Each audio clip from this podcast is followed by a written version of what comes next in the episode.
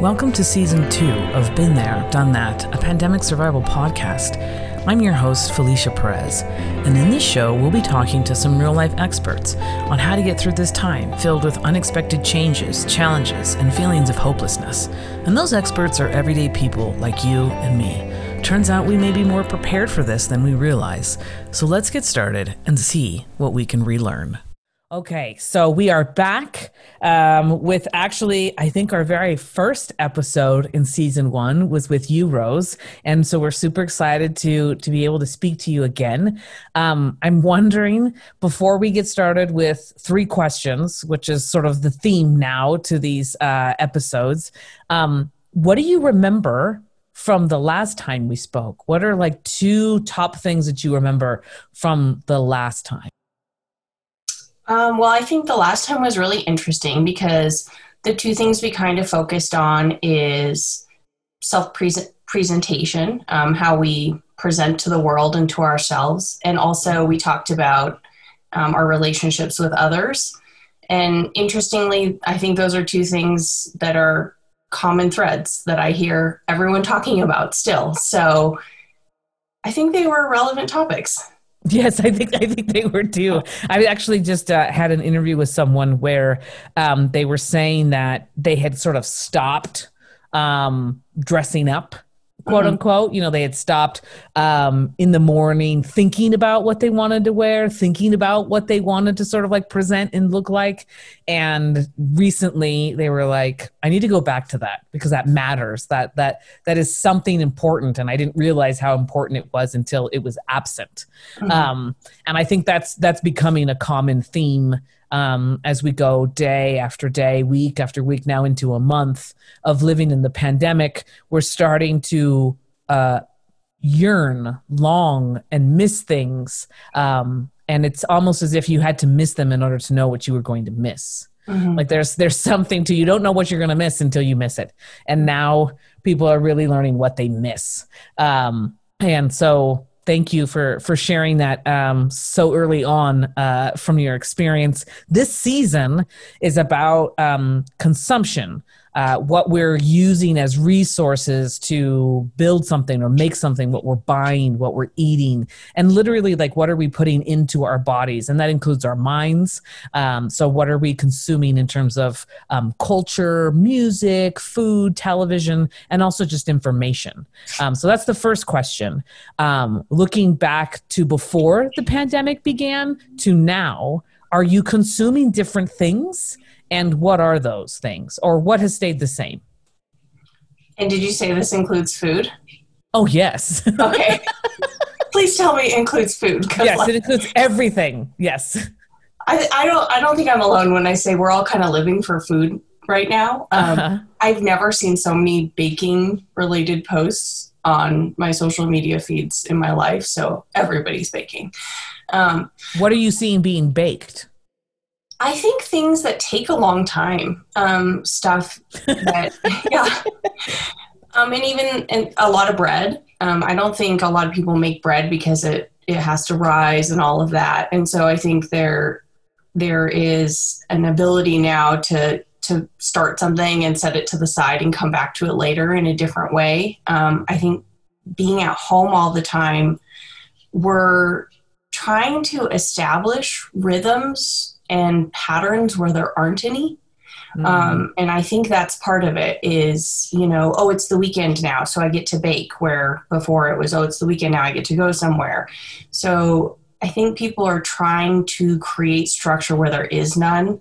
And, and that's a lot of the reason people are baking and crafting and doing these things is because it, it helps us a lot to have structure as humans, I think.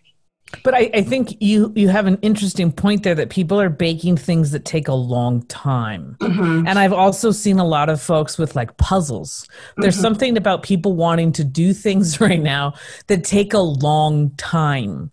Um, why do you think that is? What does what why not make something that's really fast? Well, I think that it's a way to chunk up this time. Like that was the mm-hmm. week I did this, or that was the week I did this thing. And, you know, they've done a lot of studies that show that monotony makes time pass slowly when there aren't events. And so I see people kind trying to create events. And so they're trying to like that was the weekend I made the cinnamon rolls because we don't have we don't have travel, we don't have things like that. And so I think it's a way to create landmarks or events because we can't do that the way we naturally would. And that helps chunk up this time into something that feels more manageable, I think. Are you doing that? Are, eh, do you have any experience with this yourself? Like, are you doing something that takes a longer amount of time right now to do that chunking out, to do that marking and creation of events? Well, I did make bread. so, uh-huh. yes. You're one of those. You're one of those bread bakers. Got yes. It but you know i've always been somebody who does projects over long periods of time so that's nothing new for me. Um, i will say i've noticed i've been dividing the weeks up by things that would not have seemed eventful in the past but like? Like oh last weekend is the weekend i roasted marshmallows with my son in the backyard because we couldn't go camping, right? Or mm-hmm. um, I stopped drinking coffee this week. So I, it's strange to say, but I've been thinking of this like the last week and a half or so as since I stopped drinking coffee. Wait, why did you stop? After coffee. why did you stop drinking coffee? Well, yeah, speaking of consumption, I would say that's a big one, right? Um, it's not a thing I'm consuming, it's a thing I'm not consuming anymore. Um, I was having such bad jaw pain. My TMJ was so bad. Um, it's gotten increasingly worse over the last five years. And then with the pandemic, I think it just kind of pushed me over the edge. Um, is it helping? Is it improving now that you have have stopped the coffee caffeine consumption? Immensely. And huh. I don't know. I think it would have been really hard to stop under normal circumstances mm-hmm. because I was so visibly tired the first three or four days. If I had been at work, it would have been embarrassing. because uh-huh. I kept yawning. I was just yawning over and over again. And it would have been really embarrassing in a professional setting, but I was at home by myself. Um, I did some really funny things, like I put my dirty dishes in the refrigerator um, instead of the dishwasher. uh huh. Uh huh. So it just goes to show how much caffeine is a a major stimulant in all of our lives. Um, I've drank a couple cups of green tea, um, but otherwise I've just drank decaf coffee for the last week. week and, and and so, other than the putting of the dishes in the refrigerator instead of the dishwasher and yawning a lot, um, how do you feel? I feel a lot better. Um, this experience has made me think a lot about who we are in isolation as opposed to vis a vis other people. And I kind of think that when left to our own patterns and our own eating habits and our own consumption habits, it can go very poorly, certainly. Um, I think a lot of us have felt a little bit crazy during this time, but it also teaches you a lot about maybe what your own more natural rhythms are and your more natural consumption without the pressures of other people saying, let's meet at this time, let's eat at this place, let's do this thing, let's whatever the case might be. Um, and so for me, I really, this is a change that I think will last well beyond this. Um, and it sounds so minor, but I have drank coffee, a lot of coffee, since I was in high school every day. Wait, is this the first time that you stopped drinking coffee? Yeah. Whoa. I mean, I think I've had a couple of days here or there when I was camping or backpacking. Yeah. But I am very addicted to coffee. So. Yeah. I mean, uh, just a little a little information here. Um, I never drank coffee, um, and I worked at a coffee shop too when I was in high school. And I didn't start drinking coffee until I think I was like thirty two. Um, I'm, I'm about to turn 44 so i was 32 years old hadn't had any coffee and i was i was a tea drinker but not even caffeinated tea. I would drink chamomile tea. Um, and people would tease me because basically it would be like after school before you know going home i'm still in meetings or grading and i would pull out my little thermos of chamomile tea and cookies like i was british or something i would have my tea in the afternoon and people would be like aren't you tired? I'm like no i have my cookie and my chamomile tea. And then i was a commuter so i would ride my bike to work um, it was about three miles or so back and forth and um, one day I was just dragging in the morning. And it wasn't until I was a commuter that I realized that my food consumption was not very smart for somebody who was going to be on a bike. Like my eating completely changed when you're on a bike. I realized that the food was gasoline for mm-hmm. the car that was me. Mm-hmm. And so like I had to eat like a sausage and uh, and an egg and it was like all this protein and no carbs because I like had to have the energy to go. And so I, you know, schools are notorious for pizza and and someone would say to me, "Hey, Miss Perez, you want a slice of pizza?" And in my mind, I would be like, "Yes, please."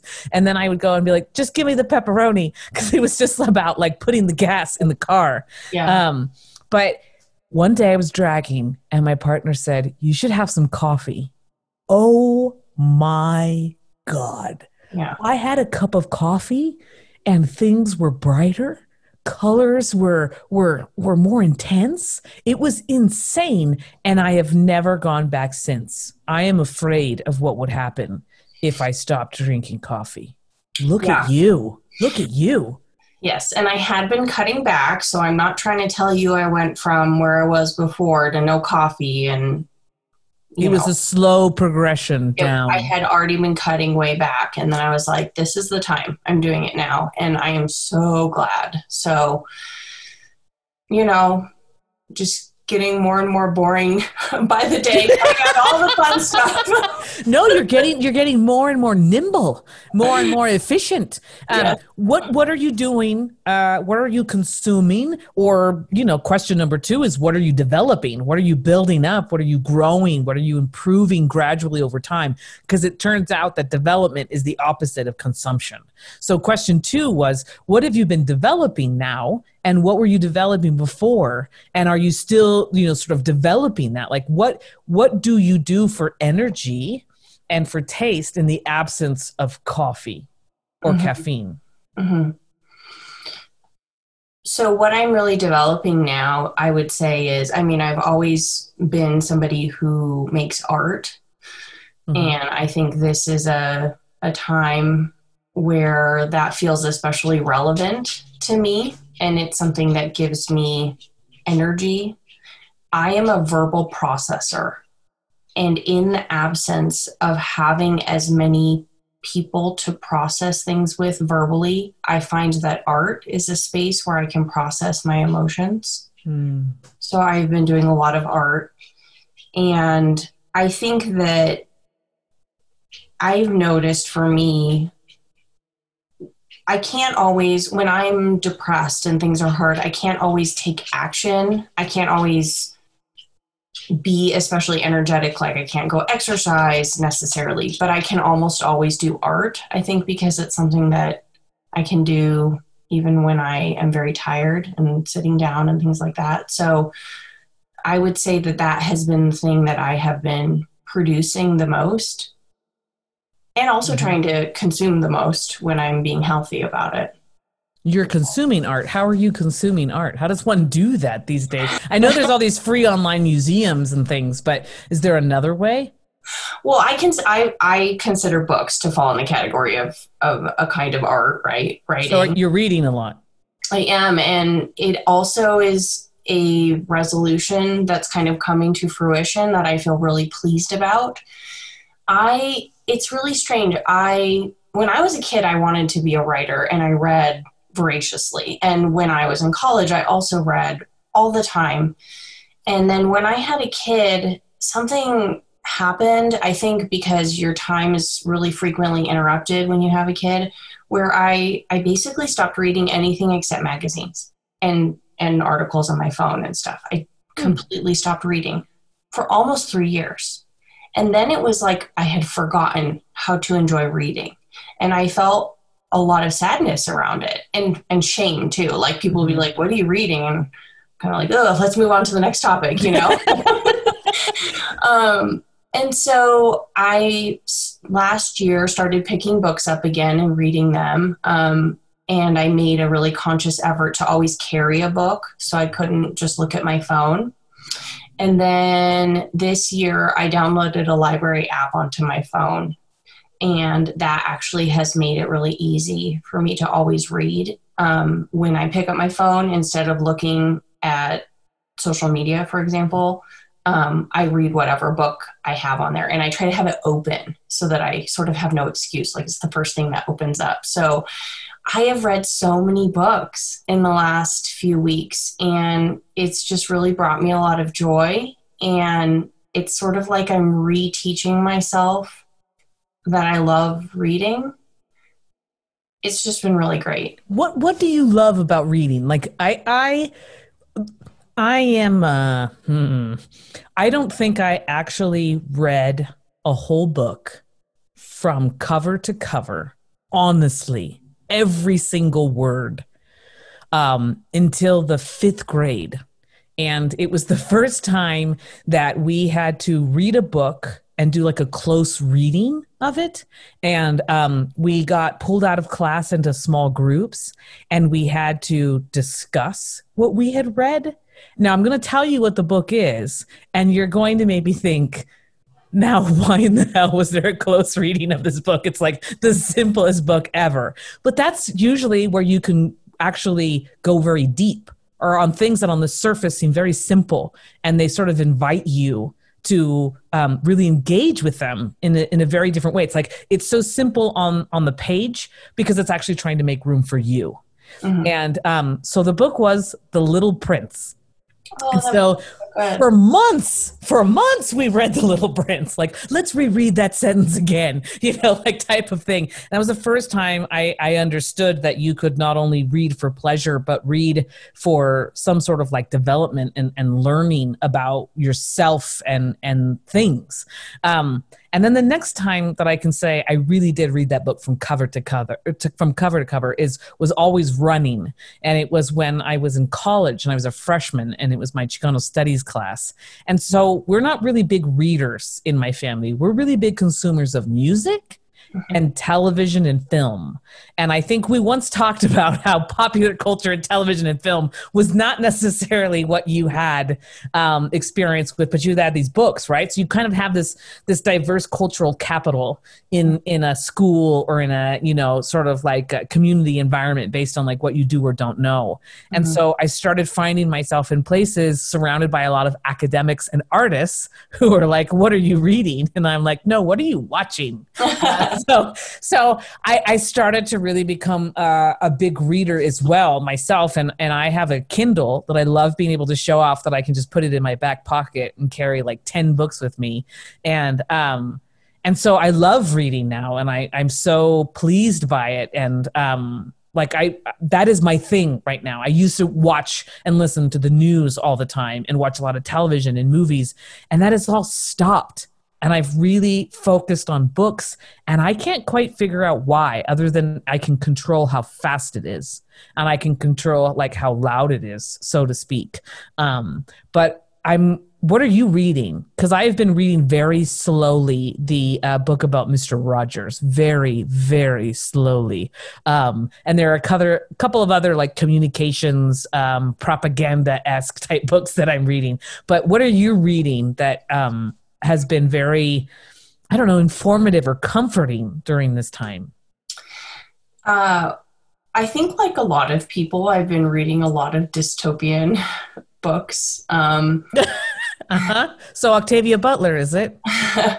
well, I read The Giver, which is something many young adults read. Um, I also read The Handmaid's Tale.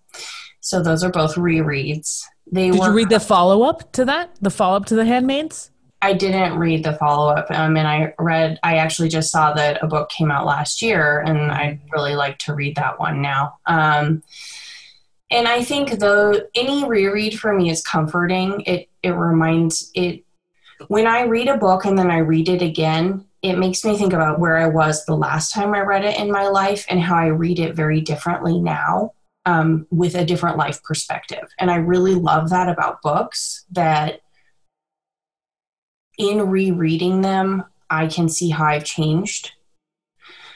So I really like rereading books and I liked rereading both of these because they were set in a space that was fictitious enough to not make me think about our current space at all, but that did allow me to have some perspective on where we are now. This is fascinating. Okay, I have just cracked something wide open in my mind and it's giving me such life and energy right now. Okay, so uh, my partner and I, Emily and I, started watching Six Feet Under. She had never seen the TV show Six Feet Under from HBO. It's about this family that runs a mortuary. Um, there's all these different kinds of characters. It came out in the early thousands, so like 2001.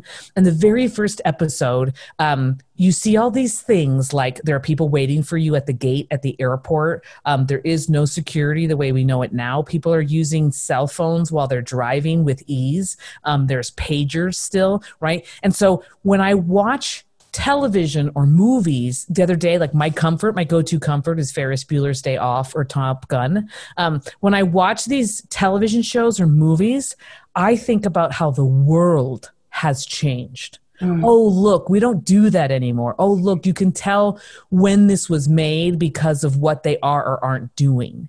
And what you just said about books is that when you read a book, you get to see how you changed from the last time. So I wonder if this is like a thing. When you read, it's so personal. Mm-hmm. It can mm-hmm. be so personal and so, um, I don't know, so such a gift in that way that it's just for you and you're uh-huh. the only one in that and and i interviewed someone recently about being in a book club and i even think that in discussion about a book it's still you discussing about how you interact with that information uh-huh. whereas i've never heard of movie clubs or or tv clubs where people are discussing the the television show or the movie other than again not so much in relationship to how it's changed them or how they're changing but how the world is yeah. Do you see what I'm saying? Like, what is that about? I don't know. I think my, I think my clearest example is the book Into the Wild by Jon Krakauer, mm-hmm. which is about. Which is a great movie, by the way. oh, I haven't seen the movie. I haven't seen the movie. Um, but you know, it's about a young man who goes into the wilderness of Alaska, and I won't spoil it, but you know, things happen. And the first time I read it, um, I really put myself in the shoes of the young man. I thought a lot about adventuring and I could really, it really resonated with me why he had made some of the decisions he did. And then after I had a kid, all I could think about through that whole book was his parents. I mean, I just, hmm. I stopped thinking about them and how it would feel to not know where your son is and how it would feel to try to help your son, but know that people make their own decisions and i just read it so differently. And yeah i do think there's something highly personal about reading maybe because you make the images yeah. in your own mind and yeah. so they're yours. Nobody else is going to yes. imagine it like you. Yes so that when you revisit it, it's sort of like revisiting a thing you created with the author almost. Like you had a conversation with the author, a really delayed conversation. Yes, yes. and so you just, I don't know, every time I read that book, and you know, honestly, it's almost time for me to read it again. But every time I read that book, I just interact with it in such a different way. So that's one that comes to mind right away for me where I think I've read it three times, and the three different times I've just really realized I'm in a different place than the last time I read this book, and I'm having a different conversation with the book than I would have had last time. No, but I think that you just nailed it. It's that when we read a book, because there are, well, not all books, right? Like there is there is such a thing as the picture book, there is such a thing as comics, and comics comic uh, creation has its own sort of like strategy or methodology of how it tells a story as well because comics tell you things in the absence as well. Like mm-hmm. what's not in that frame. Sometimes box to box will um will leave things out on purpose for you to fill in or you know it's just it's its own thing. So it's a little bit different but um yeah, when you're just reading text, in your mind you have to make it up. And it's almost as if whoever whatever character is being focused on you are them. It's mm-hmm. almost like it's a play where you get to read all the different lines and embody all those different characters. And when you're watching television or a movie you know you're not really there although in television and in movie if you ever notice people are dining they're like at a restaurant or they're at home there's always like a big empty space on the table right? And that's for you the viewer to be like that's where you're occupying the space the fourth wall right? But everybody knows that you're not really there. Um, and so there's a different a different interaction with it. And i used to have this thing. When I first got sober 17 years ago, I needed to find something to like fill up my time. Much like the baking, I needed something that was going to take a while so that I wouldn't complain about boredom and like not having something to do. Um, and so I started to read books that were going to become a movie and then watching the movie. Like that was my thing. That was my new hobby. I only read books that are about to become movies and I only watch movies that have been books. Well, that didn't last too long because then I realized that you have really have to pick one because they're not going to be the same. Uh-uh. Right? Like have you ever experienced this where you read a book and you watch the movie and you're like, "What?" Uh-huh. Yes. What what was that? Have you ever what was the book and movie that you watched where they were so completely different and what was the book and the movie that you watched where they were pretty spot on? Well, I think all the Harry Potter books and movies are like that. Yeah. I mean, I, I only watch the movies. So I have some people in my life who've read the books too, and they're like, eh, some books were better than the movies, and some movies were better than the books. Yeah. Yeah. Was there one where it was so off? Because I actually read Into the Wild and saw the movie because it was during that time in my life where that was my thing. I liked the movie better. Oh, really? Oh, yes. I have to watch the movie then. That's I mean, I think part of the reason why I like the movie better is because I love Eddie Vedder. And uh-huh. Eddie Vedder did the soundtrack for all of it. So it was like all of my favorite things all kind of in in one. And I kind of like movies about people alone. Did you see the one with um, Reese uh, Witherspoon, also based on um, a real person, much like Into the Wild, and based on a book where it's the woman who's a hiker and she goes out on her own? I haven't seen that one. I don't remember what that was called. Someone listening right now is yelling the name of that book and movie, but um, but it was just as good. I'm you're you have to look up that one, read that one because I wonder if you would feel differently about that one or if it brings up the same things as Into the Wild, because there's also a parent and a child, and that whole dynamic. It's it's so good. What is it called? I know which one you're talking about. You know what I'm talking about, but you don't yeah. know what it's called. No. it's a good one. It's a good one. Okay, so art, books. What about music? Has has what you were listening to? Like, are you a music listener, or, or is there audio playing um, somehow in your life? Has that changed uh, since the pandemic? Well, I did a really funny thing. I cleaned out my garage and I found my old boombox in it. And I'm this is a it's got a tape deck in it. So like a legit boombox, like two speakers on the side. It has a handle. It has a handle. batteries or plug in. It is yellow. Oh, oh, oh! Is it is it a Sony? It's a Sony. Yes. Yes. the yellow plastic Sony kind of slim, almost looks like a carton of cigarettes boombox. Yeah, it's like yeah. It's so cute. I found it in my garage. It was my dad's. I remember my dad having it on in his garage when he would be fixing bicycles, things like mm. that. So I said to myself, my mom, when my dad passed away, my mom, she asked me if I wanted it. And I said, yeah. And then I stuck it in the garage and I didn't get it out for years. So I, I cleaned out the garage as many people are. I'm really cleaning a lot. Um, and I took it out and I put it on my kitchen counter and I plugged it in. I didn't try the tape deck because I don't have a tape to put in it, but I, I turned on the radio. And so I've been listening to the radio, which I mean, the only time I ever listened to the radio before this was probably in the car or if I had a specific thing I wanted to listen to. Like I would tune in for specific programs, mm-hmm. things like that. But I never just left the radio on um, and it is so nostalgic. And what I love about it is the element of surprise when there's not very much.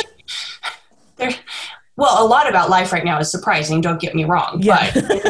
but in our day-to-day lives um, being at home all the time i don't find that i have many things that uh, that surprise me or that i don't that are unpredictable i guess. And i think i kind of miss that. I miss being out in the world and interacting with people and you don't know what someone is going to do or say next. And that's one of the i think joys of just sort of being out and around people. And so i put i've been putting the radio on and listening to different stations and it's it's just it's really fun to have somebody else choose all the music for me, have it be very unpredictable, try a different channel. And so um, I've been listening to an old boombox. I've been listening to the radio. What were you listening to before? Like you were controlling what you were listening to, and what what were you listening to a lot? I was listening to Spotify, and I would listen to playlists, and um, I think one of the things that was different about it is if you don't like the song, you just pick something else. Right. And on the radio, you can pick another station, but sometimes the amount of work to pick another mm-hmm. station, by the yeah. time you do that, yeah. that song is already no longer there. It doesn't matter. So you just sit it out and you wait to see what happens next. so it's been fascinating for me, and I am not sure what it says about where I'm at, but I really have been enjoying it. I mean, I think I, I was actually just um, speaking to um, to someone yesterday, and we were talking about this actually, um, and we were talking about the idea of availability and how dangerous um, and maybe even toxic availability has um, turned out to be. Mm-hmm. You know, we talked about how um, there was a time where you couldn't be reached at the drop of a hat wherever you were. You know, like right now, if um, I'm in the restroom and my mom calls me, I pick up the phone. It doesn't matter that I'm in the restroom. My mom is calling me and it's showing up on my phone. I'm going to pick it up. What? There was a time where if I was in the restroom, that's where I was. It right. was it was my time. It was one thing at a time, and I didn't have to be available. I mean, how many how many times, Rose, have you ever been told like, "Well, I was trying to call you. I don't know why you have a phone if you're not going to pick it up." Right. right? Like yes. the idea of you have it, therefore shouldn't you be available? And then you had things like TiVo or what we now call DVR, where you can like fast forward through the commercials or not have to worry about the commercials, or much to Spotify and digitized music. You know, if you don't like what's playing, um, you can just you have control now you have access you have availability people are you know you're available um, and everything's available. I mean, imagine if this pandemic had happened in the 80s mm-hmm. or even the early 90s where we didn't have cell phones and or just imagine if this happened like 10 years ago where we don't necessarily have internet capacity and uh, video conferencing like what would we be doing right now if we were not available i don't know baking more bread. I, I was going to say baking, more baking.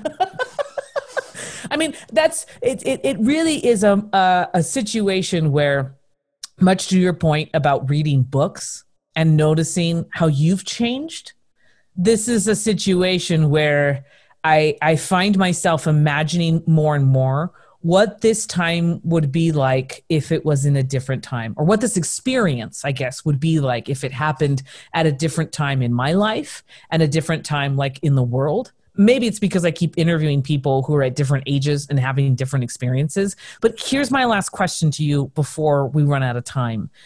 If somebody is listening right now or is listening in, in the future, um, and this is a, a past uh, that they're learning about, what would you recommend that people consume right now or that people develop right now or that people stay away from. I mean much to your point about coffee right? So like what what would you recommend people do or don't do in terms of consumption and development? Well i do think that's highly particular to the individual for sure. Um, and so i don't know that there's a one size fits all approach. So i think the first thing i would tell people is to try to create space to listen to what feels good for themselves and what doesn't feel good because everyone is so different. But I do think what I always like to ask people when they're having a hard time, and I think a lot of people are right now, is what's worked for you in the past? How have you gotten through all the hard days you've been through before?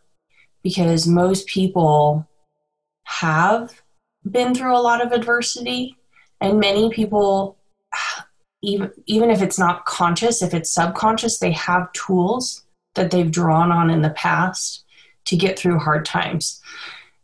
And I think if you kind of contextualize it like that, like this is another hard day, and then it's going to be one of maybe many, maybe more that we're used to and then we're used to having in a row. If you think of it like that, it feels a little bit more manageable, I think. And I think, I really think the thing that I would advise people not to consume too much of, and I don't know that I've heard a single person who wouldn't agree with this, is is media.